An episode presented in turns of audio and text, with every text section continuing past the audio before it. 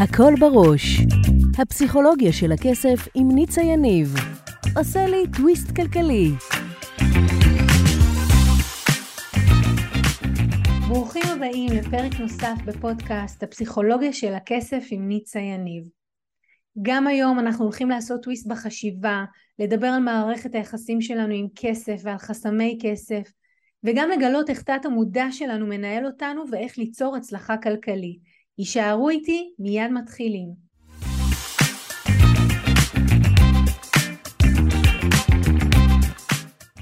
יש לי כאן היום אורחת. ברוכה הבאה, תמי גראי. תודה שהזמנת אותי. בשמחה. אה, תמי גראי היא יועצת מס, היא מומחית למשכנתאות, אני קוראת לה one stop shop, כי היא למדה כל כך הרבה דברים ויש לה כל כך הרבה הכשרות. החל מנכסים ונדל"ן והיא יודעת איך לעשות את כל תיאומי המס הנדרשים ואנחנו, אני הזמנתי אותה היום לדבר על סגירת שנה אצל עצמאים, אה, איזה דברים חשוב שנעשה, אה, מה כדאי לעשות ואיך לעשות את זה הכי טוב שאפשר, אבל זה במילים שלי. תמי, מה אנחנו הולכות לדבר היום? אה, היום אני אספר לכם בעצם אה, מה נכון ומה כדאי לעשות אה, בסוף שנת המס הנוכחית ובכלל. כמה טיפים ככה, מה מוכר, מה לא מוכר, מבחינת הוצאות, האם לדווח את כל ההכנסות, מה עם מה, מה עם איזה הוצאות אנחנו יכולים להכניס, איזה לא, האם כדאי לקנות ציוד בסוף שנה. יש מלא המון נושאים. יש הרבה דברים, וכן, אנחנו ככה ננסה לגעת בהכל. כמובן שזה לא מחליף ייעוץ מקצועי, אבל זה ככה על קצה המזלג. מעולה, וכן בא לי שתספרי לנו בכמה מילים כמה זמן את עושה את זה, כי כשאני שמעתי את זה, זה עשה לי וואו. אני בתחום כמעט 30 שנה. זה וואו. כן, כן, התחלתי צעירה, ומאז ועד היום אני עדיין נהנית ממה שאני עושה. מאוד נחמד לי ונעים לי לעזור לעסקים, ללמד עסקים, אני מאוד אוהבת לקחת עסקים בתחילת הדרך ולגדול איתם וללמד אותם את הדרך הנכונה. הייעוד שלי הוא לעזור לעסקים ולעזור לעצמם וללמד אותם באמת מה נכון ומה אסור, איך לעשות ואיך לא להסתבך מול רשויות המס. מעולה. אז היום הייתי רוצה שנדבר, וזה גם מה שאמרת שנעשה, גם על הדברים החשובים שצריך לדעת, וגם ממש פעולות פרקטיות שצריך, או עסקים עצמאים צריכים לעשות, כדי לסיים את השנה ברמה הטובה ביותר. נכון. אז אה, טוב.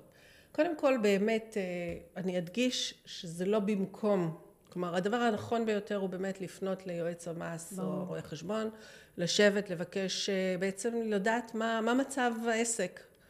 את הדבר הזה צריך לעשות פעמיים בשנה, לטעמי, מינימום פעמיים בשנה.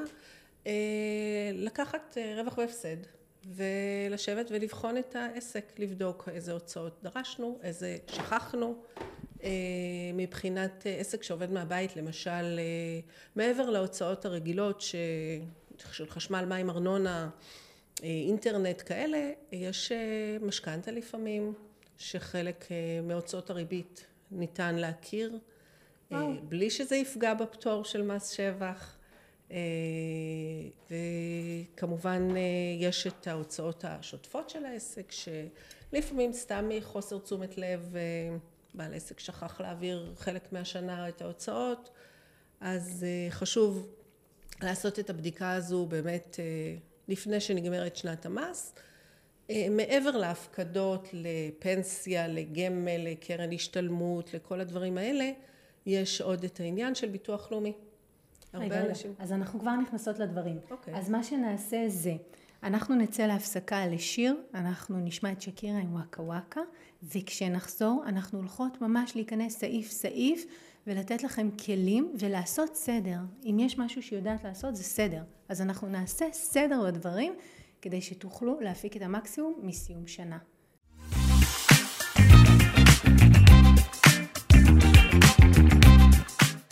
ואנחנו חזרנו ואנחנו הולכים לדבר עכשיו על באמת אותן פעולות שאנחנו רוצים לעשות כעצמאים בסוף שנה. וכמובן שמתחילים עם בכלל מה זה הוצאה מוכרת, מה זה הוצאה מוכרת. אוקיי, okay, אז הוצאה מוכרת, יש אה, בסעיף, בחוק מס הכנסה, אה, יש אה, סעיף 17 שמגדיר מהי הוצאה מוכרת. אני לא אכנס לכל הניסוח המשפטי, אבל בגדול הוצאה מוכרת זו הוצאה שמוצאת לצורך ייצור הכנסה ולשם כך בלבד. מה זה אומר? שבעצם אם אני קניתי משהו לשימוש אישי, הוא לא מוצאה מוכרת לצורכי העסק שלי. אה, כשאני הולכת אה, למנקה את הבית, אה, מביאה מנקה, אז אם אני לא עובדת מהבית, אז זה לא הוצאה מוכרת, היא פרטית. אם אני קונה חולצה או, או משהו לעצמי, זה פרטי. אם אני מוציאה הוצאה לצורכי העסק, במקום העסק, או אם אני עובדת מהבית, אז זה מעורב. אז בעצם זו הוצאה, אם קניתי ספר עסקי או ספר מקצועי, אז בוודאי שזו הוצאה מוכרת. הרבה אנשים טועים לחשוב שהוצאה מוכרת, זה אומר שמס הכנסה מחזיר להם כסף. אנשים שואלים אותי הרבה פעמים... חזק המשפט הזה. כן. הרבה פעמים אנשים אומרים לי, מה, הם יחזירו לי את הכסף? לא, לא מחזירים את הכסף. הם אה, מכירים את ההוצאה, זה אומר מפחיתים את ההוצאה מההכנסות, okay. אוקיי. וזה אומר שבעצם הרווח נמוך יותר. ברגע שהרווח נמוך יותר, אנחנו משלמים מיסים על הרווח. ואז בעצם זו המשמעות של הוצאה מוכרת. אז רגע, אני שואלת אותך משהו שאני שומעת מסביבי, מעצמאיות. אה, יש דיבור על האם לעשות גוונים בשיער וללכת לספר זה הוצאה מוכרת והן אומרות אוקיי אני צריכה לעמוד בפני הלקוח אני צריכה להיראות טוב. שאלה נהדרת אני נתקלת בהמון אה, בין אם זה טיפולי שיניים מסאז'ים אה, בגדים באמת יש מספרות טיפולי פנים המון המון דברים בסגנון התשובה היא לא חד משמעית כן, היא לא חד משמעית לא. אה, כל המבחן הוא בעצם האם אני צריכה, הגוף שלי, אני צריכה למכור את עצמי ולעמוד מול קהל, mm-hmm. אז התשובה תהיה יותר לכיוון הכן. אה, אם אני יושבת במשרד ולא עובדת אה, מול לקוחות, אז, אז התשובה תהיה פח, יותר לכיוון הלא. אה, יש לי לקוחות שהם נותנים, שעובדים בעצם מציגים לשחקנים למיניהם, מופיעים על במה, אז מן הסתם להם אני אכניס את ההוצאות האלה יותר בקלות מאשר לאנשים שיושבים במשרד ו... ולא. אוקיי, okay, אז בעצם הגיע סוף השנה והשאלה ש... שתמיד עולה היא אם אני רוצה לצמצם את חבות המס, אני לא רוצה להיות חייבת הרבה, אז האם לעשות רכישות, האם לקנות את הלפטופ שמאוד רציתי, את הטלפון? אוקיי, okay. אז גם פה התשובה היא לא חד משמעית, כמו בכל דבר. אה, אנחנו בעצם, אה, אם אנחנו קונים ציוד קבוע, שהוא בעצם אה, לפטופ, טלפון נייד, ריהוט, או דברים שבעצם אורך החיים שלהם הוא יותר מאשר כמה חודשים, ואז זה בעצם נקרא פחת. Mm. הפחת הוא בעצם מפחיתים את ההוצאה על פני כמות השנים, אורך חיי הנכס. אם אני קונה מחשב, אז בדרך כלל מחשב הוא סביב שלוש שנים אורך החיים שלו, אותו דבר טלפון נייד, אז זה יוכר על פני שלוש שנים.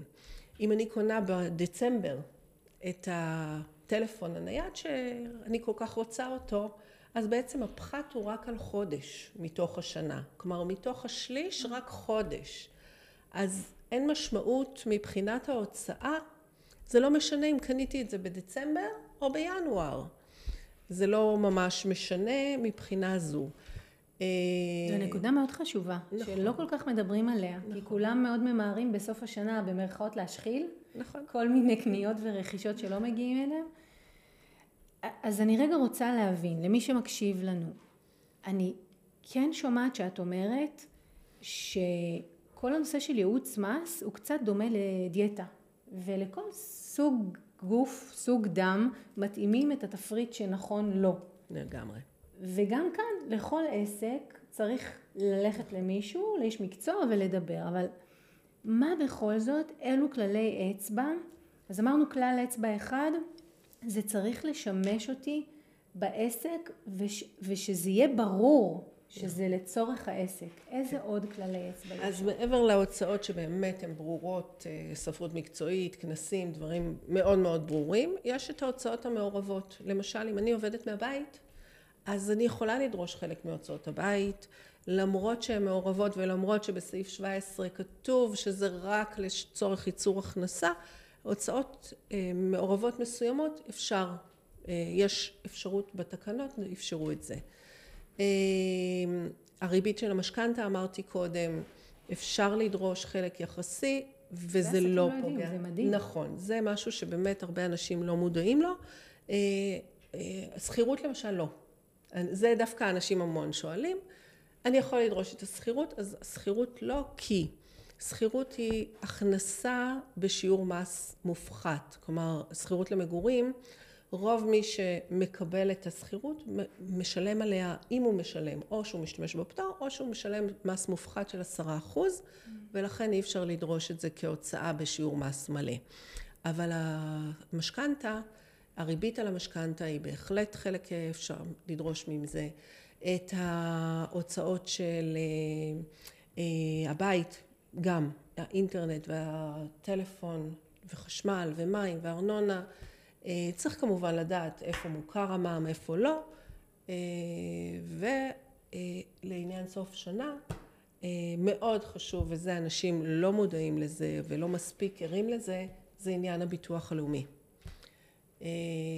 ביטוח לאומי הוא לא כל כך ביטוח, הוא כבר מס הכנסה שתיים, בשנים האחרונות בטוח.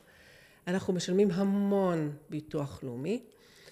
אני עושה עם הפנים ככה כן, כן, כן. זה נקודה כואבת לכולנו, אנחנו משלמים כל כך הרבה ביטוח לאומי ומקבלים הרבה הרבה פחות. אבל מה לעשות, זה החוק, נכון. אה, וצריך לשלם ביטוח לאומי. הסוכריה ששם היא מתחבאת ככה קצת, זה ש-52% מההוצא, מהסכום ששילמנו לביטוח לאומי מוכר לנו בשנת המס לצורכי מס הכנסה. כלומר אם שילמתי 100 שקלים, אז 52 שקלים נותנים לי איזושהי הטבה במס. אה, אז זה משהו ששווה לדעת וכן אה, לעשות חישוב לפני סוף שנה באמת ולראות איפה אני ביחס לביטוח לאומי?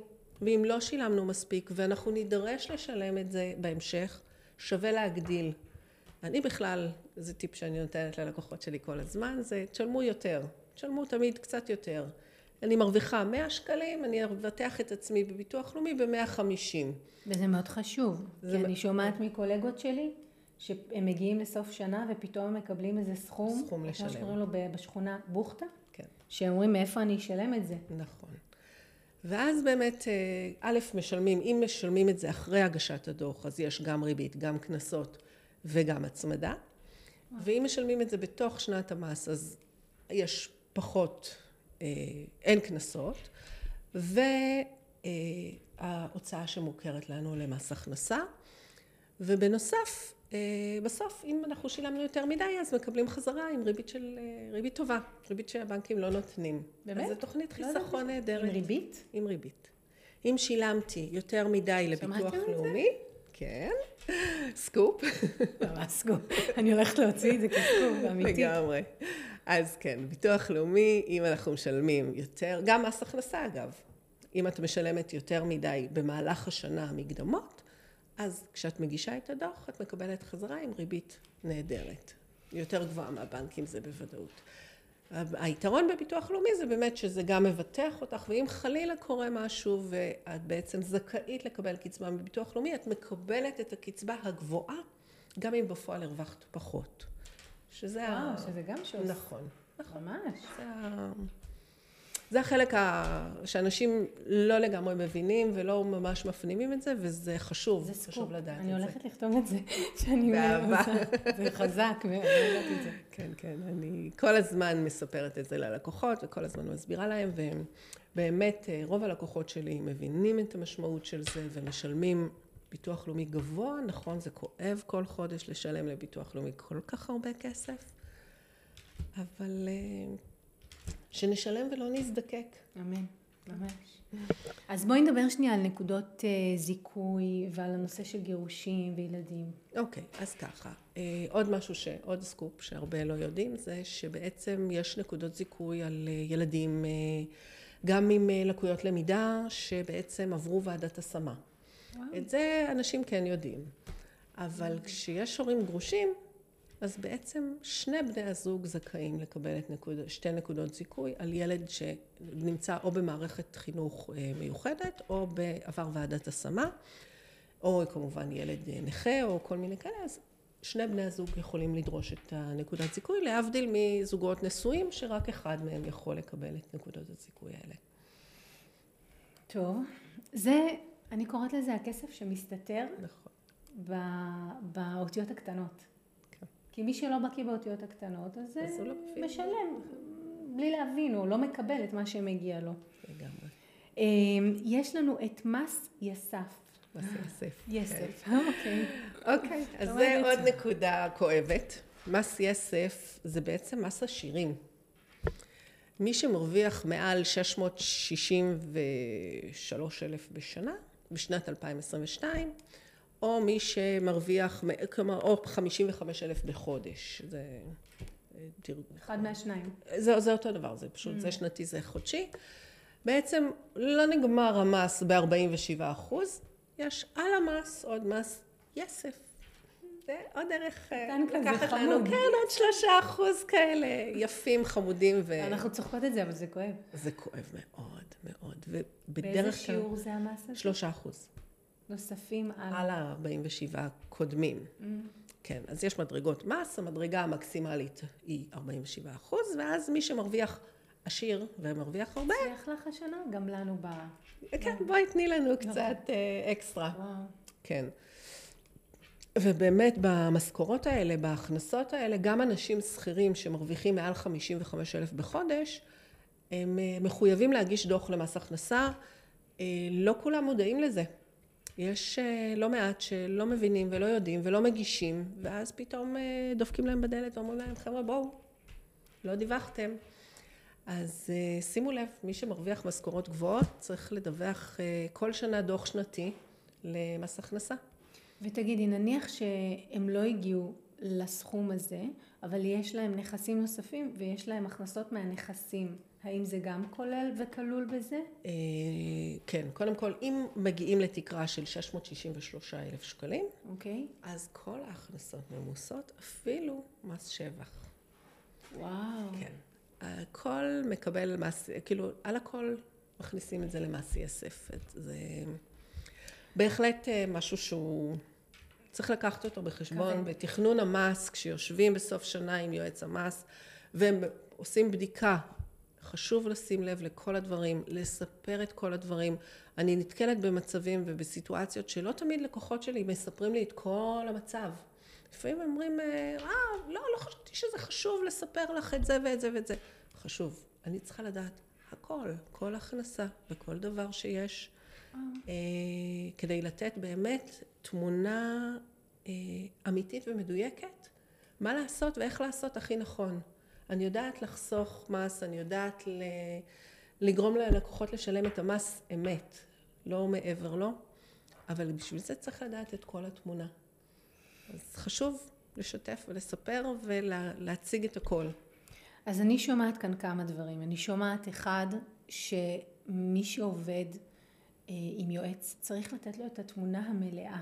נכון. כדי שהוא יראה את התמונה המלאה ויעשה, יקבל את ההחלטות הנכונות.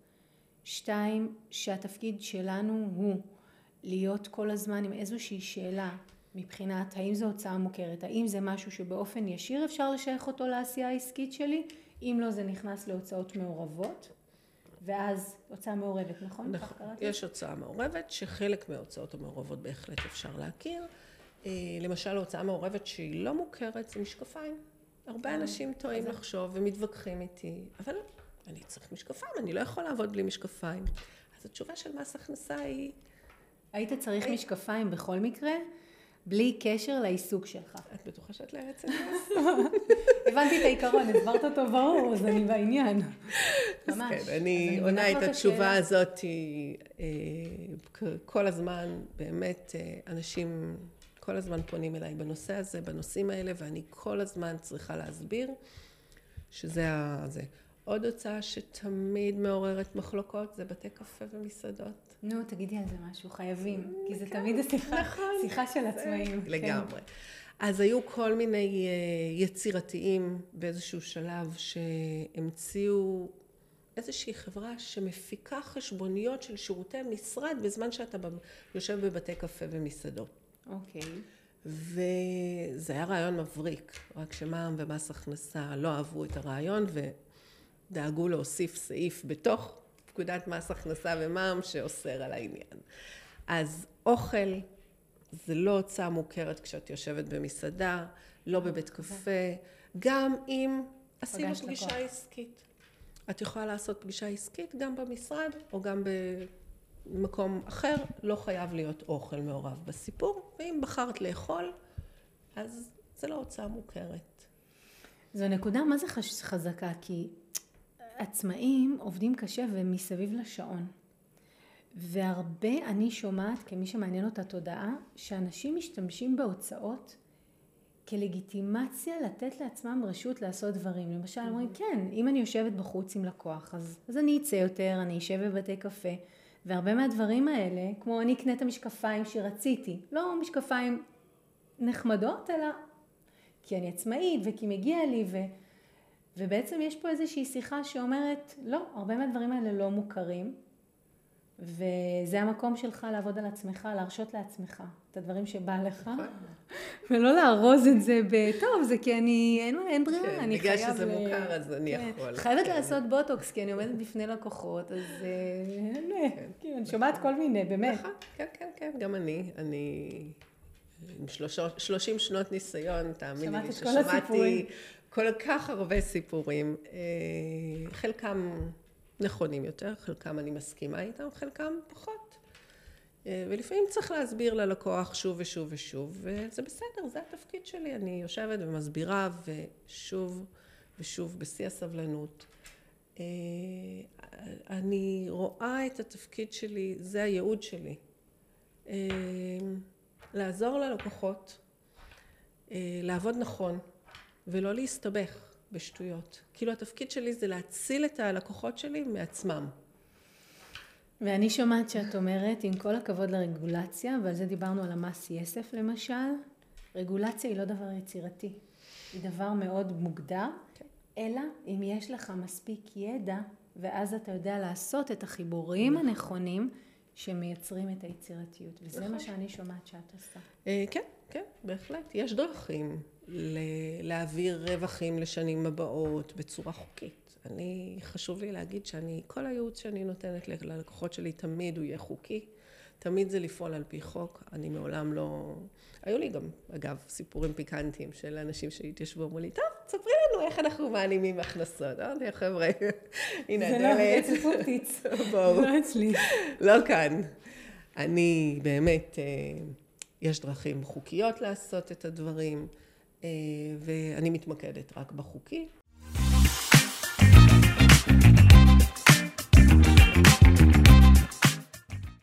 ואנחנו רוצות לדבר עכשיו על מה לעשות, ממש פעולות שעצמאים יכולים לעשות כדי לסיים את השנה בטוב. אז הדבר הראשון שהייתי שמחה שתדברי עליו זה הנושא של, אני כבר צוחקת את זה, כן. אמ, מס הכנסה, אה, קופות גמל, כל הדברים האלה. אוקיי. בואי תעשי לנו סדר. נעשה קצת סדר. קודם כל, באמת, אה, אני לא מחליפה סוכן ביטוח, אבל אה, אני כן יודעת לעשות את החישובים, כמה כדאי מבחינת רווחים, כמה אה, אם תפקיד סכום כזה לקרן השתלמות או לקופת פנסיה אה, או לגמל, או, כלומר להגיד לך את הסכומים הנכונים בהתאם לרווח הצפוי, שבעצם ייתנו לך את מקסימום הטבות המס. משם את לוקחת את המכתב שאני מכינה, אה, יפה, מכתב כזה יפה, שולה, ועוברת איתו לסוכן הביטוח שלך, יושבת ובודקת האם הפקדת או לא הפקדת את מלוא הסכומים. וכמובן שאם לא הפקדת את מלוא הסכומים, אז לרוץ מהר מהר לפני סוף שנה, לא ב-31 לדצמבר, כי זה לא תמיד נקלט בזמן, ואז אנשים אומרים, אבל הפקדתי. ברגע האחרון משהו השתבש שם, זה לא עבר, זה עובר לשנה הבאה. אז חבל. אז לעשות את זה באמת מספיק זמן מראש, אה, להפקיד את הסכומים הנכונים לפנסיה, גמל, אובדן כושר עבודה, כל הדברים האלה, ולקבל בעצם הטבות מס. אה, דבר נוסף, יש אה, הרבה עסקים שעובדים לפי בסיס מזומן. בסיס מזומן אומר, שילמתי, זה הוצאה, קיבלתי כסף, זו הכנסה. אז אם אני רואה שאני ברווחים מאוד מאוד גבוהים השנה, ולא שילמתי מספיק מיסים, ובמקום לרוץ לשלם מהר מהר מיסים, אני יכולה גם לבקש מהלקוח, אה, תשלם לי בינואר. זה חוקי, זה תקין, זה בסדר. דחיתי חלק מההכנסה, דחיתי את הרווח לשנה הבאה. שנה הבאה אני אשלם יותר מקדמות, אני, יש לי אולי צפי להוצאות גבוהות יותר. לפעמים שווה לדחות הוצאות, הכנסות, לפעמים שווה להקדים הוצאות, כמו למשל אה, לא, לא קניות של מלאי, כי מלאי זה עובר לשנה הבאה. או ולא קניות של ציוד, כי גם ציוד אמרתי לכם זה כבר פחת וזה עובר לשנה הבאה ממילא, אבל הוצאות אה, למשל אה, ספרות מקצועית. אני יודעת שאני צריכה לקנות איזשהו ספר מאוד חשוב לעסק שלי ואני אומרת יש לי רווח גבוה, ספר מאוד מאוד יקר או תוכנה כלשהי או משהו שהוא בעצם לשימוש שוטף ואז אני קונה את זה או ציוד משרדי, או כל מיני דברים ככה שאפשר להקדים את ההוצאה, לשלם אותה בדצמבר, ואז לקבל את ההוצאה עוד השנה. זה מפחית לנו את המס. את הרווח, מקטין את הרווח, רווח נמוך יותר, משלמים פחות מיסים. רציתי לשאול אותך לגבי הדחייה. אה, אני רואה שאנשים מסתבכים עם המילים.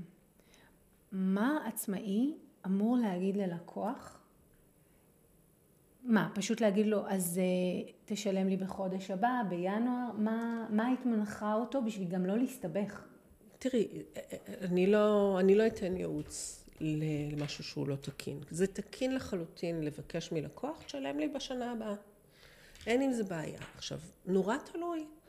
האם אני בקשר, מה סוג העסק שלי, והאם אני בקשר טוב עם הלקוח. כלומר, יש לקוח שאני ארגיש מאוד בנוח להגיד לו, תשמע, יש לי השנה רווחים נורא גבוהים, אני רוצה לדחות את ההכנסה לשנה הבאה, תשלם לי רק בינואר.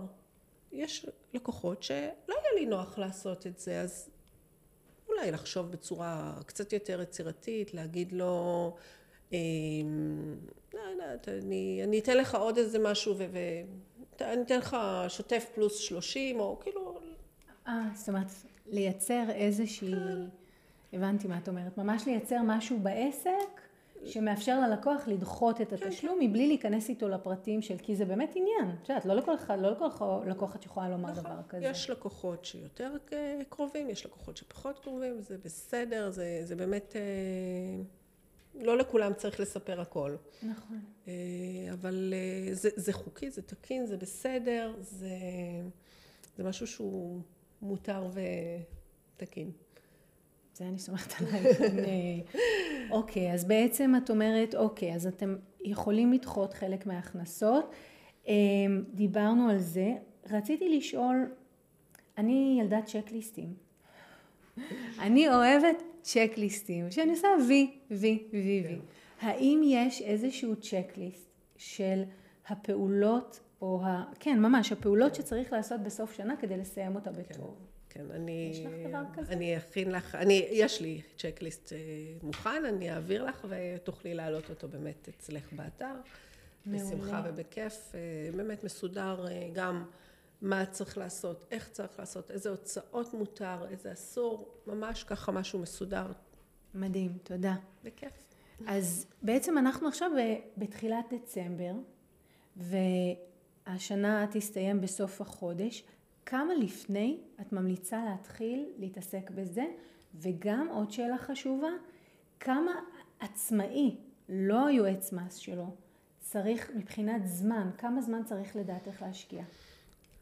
אה, תראי, זה מאוד משתנה בין יועץ מס ליועץ מס, יש כאלה שהם יותר עמוסים, יש כאלה שהם פחות עמוסים. אני יכולה לענות על עצמי. אה, אני לא מחכה שהלקוח יפנה אליי. אני נובמבר מתחילה בדיקות סוף שנה, וואו. לכל הלקוחות באופן גורף, בין אם הם מבקשים ובין אם הם לא מבקשים. אני יודעת שיש כאלה שרק אם הלקוח פנה הם עושים את זה. זה באמת אה, שיטות עבודה כל אחד והשיטה שלו. אני בסביבות תחילת נובמבר מתחילה את הבדיקות ולקוח שאני רואה שבעצם בשלב של נובמבר, בתחילת נובמבר אני כבר פונה למי שאני רואה שלא שילם מספיק למס הכנסה או לביטוח לאומי. את עושה לו בלנס כלשהו, איזשהו מאזן, להבין איפה הוא עומד. כן. גם באמצע שנה אני עושה את הבדיקה הזו, אה, ככה, כדי לא להגיע למצב שאנחנו מגיעים לסוף שנה וחבר'ה, לא שילמנו מספיק לביטוח לאומי. בואו נשלם עכשיו על כל השנה אחורה, זה יוצא סכום ואבא'לה. גבוה. נכון. אז אני משתדלת למצוא את זה ככה איפשהו באמצע שנה. גם בתחילת שנה, אגב, אני תמיד בודקת ביחס לשנים קודמות, מה המקדמות שקבעו לנו, אם הן הגיוניות או לא. כלומר, אני משתדלת להיות כל הזמן במעקב על הדבר הזה, אה, אבל נובמבר, מקסימום אמצע דצמבר, כבר לסיים את כל הלקוחות, להעביר להם את ההמלצות לסוף שנה, כמה להפקיד לקופות, כמה להגדיל ביטוח לאומי. ממש עושה דבר כזה? כן. וואי, מהמם. כן, כן. לכל לקוח ולקוח, כמובן שאם יש לקוח שאין המלצות, אז אני לא אין אתקשר להגיד לו. שמע, אין המלצות, אבל מי שיש, אז שומע ממני. מדהים. כן. אמ, יש לי שתי שאלות שאני שומעת הרבה את הקולגות שלי מדסקסים, קשורות לסוף השנה אבל לא. אה, שאלה אחת היא שיש המון שיח של לא בא לי לשלם מיסים, אז אולי עדיף שאני לא אגדל להיות חברה או אני לא אגדל להיות עוסק מורשה, אני אשאר קטן, אני לא אשלם מיסים כן. ואני אהיה מאושר. אני מכירה את זה. הרבה פעמים אומרים לי, אם אני אעבור להיות עוסק מורשה, או אם אני אגדיל הכנסות, אני אעלה למס שולי גבוה יותר, אז לא יישאר לי כלום. אז זה נכון שמשלמים יותר למס הכנסה, אבל עדיין, אם אני מרוויחה 100 שקלים ומשלמת 10 שקלים למס, ועכשיו אני ארוויח עוד 20 שקלים, ומתוך ה-20 שקלים אני אשלם עוד 2 שקלים למס הכנסה, או 3 שקלים למס הכנסה, לא משנה. אז אני אשלם טיפה יותר מס, אבל עדיין יישאר לי בנטו יותר. ואת זה אנשים מפספסים. אני שומעת המון פעמים שאנשים אומרים לי, לא כדאי לי להגדיל את העסק כי אני אשלם יותר למס הכנסה. אז אני אומרת דבר מאוד מאוד פשוט. כדאי, לא כדאי, זה רק עניין של כמה אתה רוצה לעבוד וכמה אתה רוצה להכניס הביתה. השיקול של מיסים הוא לא רלוונטי פה. נקודה חשובה וחזקה. כן. אותו דבר אגב גם בהוצאות של הרכב, ליסינג, איך לקנות. איך כדאי לי לקנות? רכב בליסינג או בקנייה מאדם פרטי או מאדם בזה? אז אני אגיד את זה הכי פשוט. לא משנה באיזו דרך קונים רכב, בסוף מע"מ לא מוכר, ברוב המקרים, למעט מי שקונה רכבים מאוד מאוד גדולים, מעל שלושה וחצי טון, וגם לא בכל מצב, אלא רק מי ש... לא משנה, זה, זה טיפה יותר מורכב, אבל רוב העסקים לא יכולים לדרוש מע"מ ברכישת רכב, ורוב ה... כל העסקים כמעט, 45% מהוצאות הרכב מוכר, 55 פרטי. אז לא מאוד משנה איך תקנה את הרכב, ולא משנה באיזה צורה, בסוף. אם אתה צריך את הרכב, ואם השיטת מימון הזו טובה לך, לך זה. תבחר את זה. זה, זו נקודה חשובה, כי אני יכולה להגיד לך, כמי שמלווה עסקים בהיבט הזה של הפסיכולוגיה של הכסף, שעסקים שבגלל שהם מפחדים שהם יצטרכו לשלם מיסים, הם מצמצמים את הפעילות שלהם, ממש סוגרים לעצמם את ההכנסות. ממש ככה. כי הם מפסיקים לשים את המיקוד באיך אני מביא עוד לקוחות, איך אני מכניס עוד כסף, וכל המיקוד הופך להיות איך אני לא הופך להיות ה-level הבא, כי אני אשלם מיסים. אני אומרת להם, תשלמו, תשלמו מיסים, הכל טוב, אין בזה פסול. העיקר שגם תכניסו. לגמרי. אז הייתה לי איזושהי לקוחה בדיוק, הסיפור הזה, זה ממש קלאסי. היה, היה הסיפור הזה, מישהי מאוד מאוד רוחנית, המון אה, תהליכים ורוחניות, וכל שנה הייתה יושבת איתי, כמה נשאר לי לעוסק פטור? יום אחד כבר לא התאפקתי, ואמרתי לה, תגידי, את? מכולם את חוסמת את עצמך? היא הסתכלה עליי ואמרה לי, וואי, את צודקת. איך לא חשבתי על זה? ובאותו רגע היא הפילה את החומה ועפה קדימה והתפתחה והגיעה לדברים מדהימים. אז אה, לפעמים אנשים צריכים גם שנעיר אותם ונגיד להם שחבר'ה, השיקול הוא להתפתח ולגדול ולעשות טוב וליהנות ממה שעושים ולא רק לחשוב איך לחסוך שקל למס הכנסה. כן, לא לשלם למס הכנסה או לא לשלם לביטוח לאומי או לא לשלם למע"מ. לגמרי, לגמרי. מאוד אהבתי את המשפט, את חוסמת את עצמך. כן. כי אנשים לפעמים לא מבינים שזה עשייה שלהם, שהם יצרו את הסיטואציה הזאת והם יוצרים את החסם בזה שהם אה, ממש בחרדה נכון. מלשלם מיסים. כן. היה לי משפט, עוד משפט שמישהו אמר לי פעם שככה, אה, אמר לי, זה מצווה לגנוב את מס הכנסה. אז לא, אני מכירה מצוות אחרות, את זה פחות. אני חושבת שזה נכון לשלם מס אמת. אה, לא צריך לשלם מעניין, יותר. מס אמת. כן, מס אמת. לא יותר ולא פחות. ו... ולישון בשקט. כן. שזה הכי חשוב. נכון, זה באמת באמת הכי חשוב. כן.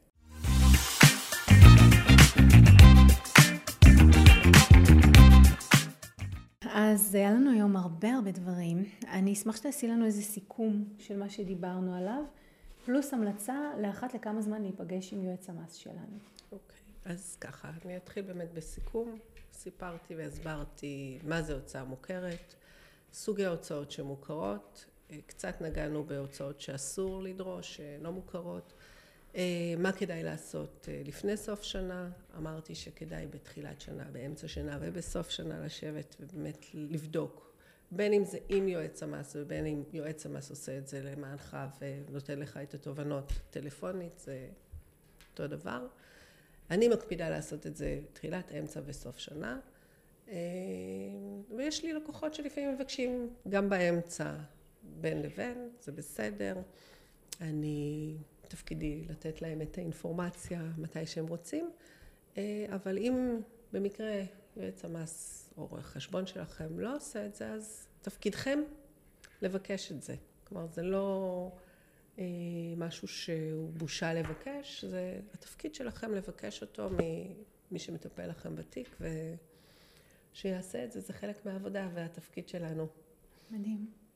אני כן אשמח שתגידי בכמה מילים במה את מתמחה. אוקיי. Okay. אני אה, מטפלת בעצם בעצמאים, אה, עוסקים מורשים ופטורים, מא' ועד ת', משלב פתיחת העסק, אה, דרך הנהלת החשבונות והגשת הדוח השנתי, כמובן במקרים שצריך אז גם את הצהרת הון. יש לפעמים אה, לקוחות מסוימים שצריך גם אה, להגיע לדיונים במס הכנסה, גם את זה אני עושה, מייצגת במס הכנסה, ביטוח לאומי דיונים, אם יש. אה, אז לעצמאים, לחברות אני מטפלת בכל הנושא של הנהלת החשבונות והכנה למאזן, מעבירה את זה לרואה חשבון בסוף למאזן. משכורות אני עושה, החזרי מס שבח, ייעוץ משכנתאות, אם זה מחזור משכנתה, אם זה לקיחת משכנתה חדשה, הגשה של אה, משכנתאות לזכאים. לא סתם אמרתי one stop shop, למדת כל כך הרבה דברים, ואת נוגעת בכל כך הרבה דברים שקשורים. אה, כן, כן, אני אוהבת, אה, סיפרתי לך קודם, אני אספר את זה גם עכשיו, שלקוחות כל כך סומכים עליי ועל ההמלצות שלי, שפעם פעם. היו כמה מקרים, אבל אחד המקרים היותר מוזרים היה שלקוח מתקשר, אומר לי, תמי, תקשיבי, אני יודע שזה לא קשור לעבודה, אבל יש לך איזה מנקה טובה לתת לי? אז אה, אמרתי לו, מה קשור? אני כל כך סומך עלייך, שאני יודע שאם תמליצי לי על מנקה, היא טובה. אז אה, ככה, כיף לי ונחמד לי לשמוע, ואני באמת אוהבת אה, לתת את הייעוץ הטוב ביותר, ו... גם אם זה בתחומים משיקים ולא רק בייעוץ המס. אז אני שמעתי היום ממך שאת אה, קודם כל עובדת מאוד מסודר עם הלקוחות שלך, אם זה שאת מוציאה להם המלצות, זה לא דברים שאני שומעת בכל מקום. זה אמור להיות. אז זה לא, אני אומרת לך שזה לא. בתוך עמי אני חיה. אצלי זה סטנדרט, זהו, אצלי זה סטנדרט, ואני חושבת שזה עוול לא לעשות דבר כזה. זה... וגם אני שומעת על הסדר ועל הנכונות, ואני מאוד שמחה שאפשרת לנו, או את נותנת לנו באמת, למי שהקשיב לשידור הזה, את הצ'קליסט עם איך סוגרים שנה. אני בטוחה שזה יעשה להמון אנשים סדר. ואם היית יכולה לומר לי במילה אחת, מה הסוד בלמצוא יועץ מס טוב במשפט, מה היית אומרת לי? מה, מה אנחנו צריכים לחפש כעצמאים כשאנחנו הולכים לחפש יועץ מס טוב? אה, תראי, לטעמי זה, זה שני דברים שהם בס, למעלה בסקאלה. זה המקצועיות והכימיה. כאילו המקצועיות והכימיה הם באותו מקום מבחינת החשיבות. חייב להיות כימיה, כי אם יש לקוח או יש יועץ מס שלא בא לי לדבר איתו, ולאחרונה הגיעה אליי מישהי שאמרה לי, תקשיבי, אני לא יכולה. היועץ מס הוא יועץ מס של כל המשפחה שלי, אבל אני לא מצליחה לדבר איתו. לא מצליחה לקבל ממנו תשובות, ואני לא יכולה, הוא לא עונה לי, והוא לא נחמד, והוא לא נעים, אז לא. אז לא. זה חייב להיות מישהו ש... שהוא איש אמון שבא לך לספר לו. כן. ושנעים, ומתי שנוח ומתי שבא, מרימים טלפון, ותמיד הוא עונה בצורה נעימה, ותמיד יש לו זמן, גם כשאין זמן, ואני יכולה להיות הכי לחוצה בעולם, אז מקסימום אני אומרת, אני עסוקה, אני אחזור. אבל באמת, התקשורת זה האלף-בית. זה הכי חשוב. טוב, אז uh, המון המון תודה שבאת והתארחת. תודה שהזמנת אותי, נהניתי. ואנחנו, זה היה מלא ערך, גם עבורי שחשבתי שאני יודעת. למדתי כאן הרבה דברים חדשים, אז תודה רבה. כן. תודה לכל מי שהיה איתנו והקשיב גם השבוע לתוכנית הכל בראש. אני מזמינה אתכם לעקוב אחרי תמי אה, בפייסבוק, ברשתות השונות. אני אצרף קישור ממש מתחת לשידור שלנו. תצטרפו, תעקבו, תורידו את הצ'קליסט, זו מתנה וואווית, באמת, אל תחמיצו אותה. Uh, תודה לכל מי שעוקב אחריי, תמשיכו, מפרגן, מגיב. אם עוד לא הצטרפתם לקבוצה שלי, הפסיכולוגיה של הכסף עם ניצה יניב בפייסבוק, זה המקום, זה הזמן להצטרף.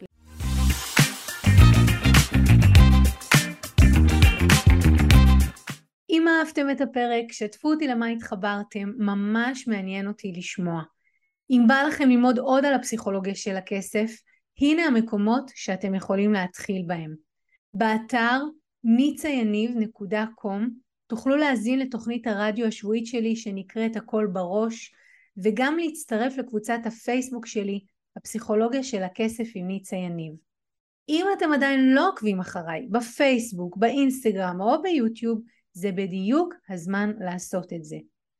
אלה מכם שרוצים להעמיק אתם יכולים לפגוש אותי אחת לחודש במפגשים הקבוצתיים לאימון בלייב או להצטרף לקורס המקיף לשחרור חסמי כסף. תמיד תזכרו, השינוי שלכם עם כסף מתחיל כאן, במקום שבו כסף ותודעה נפגשים. ניפגש בפרק הבא.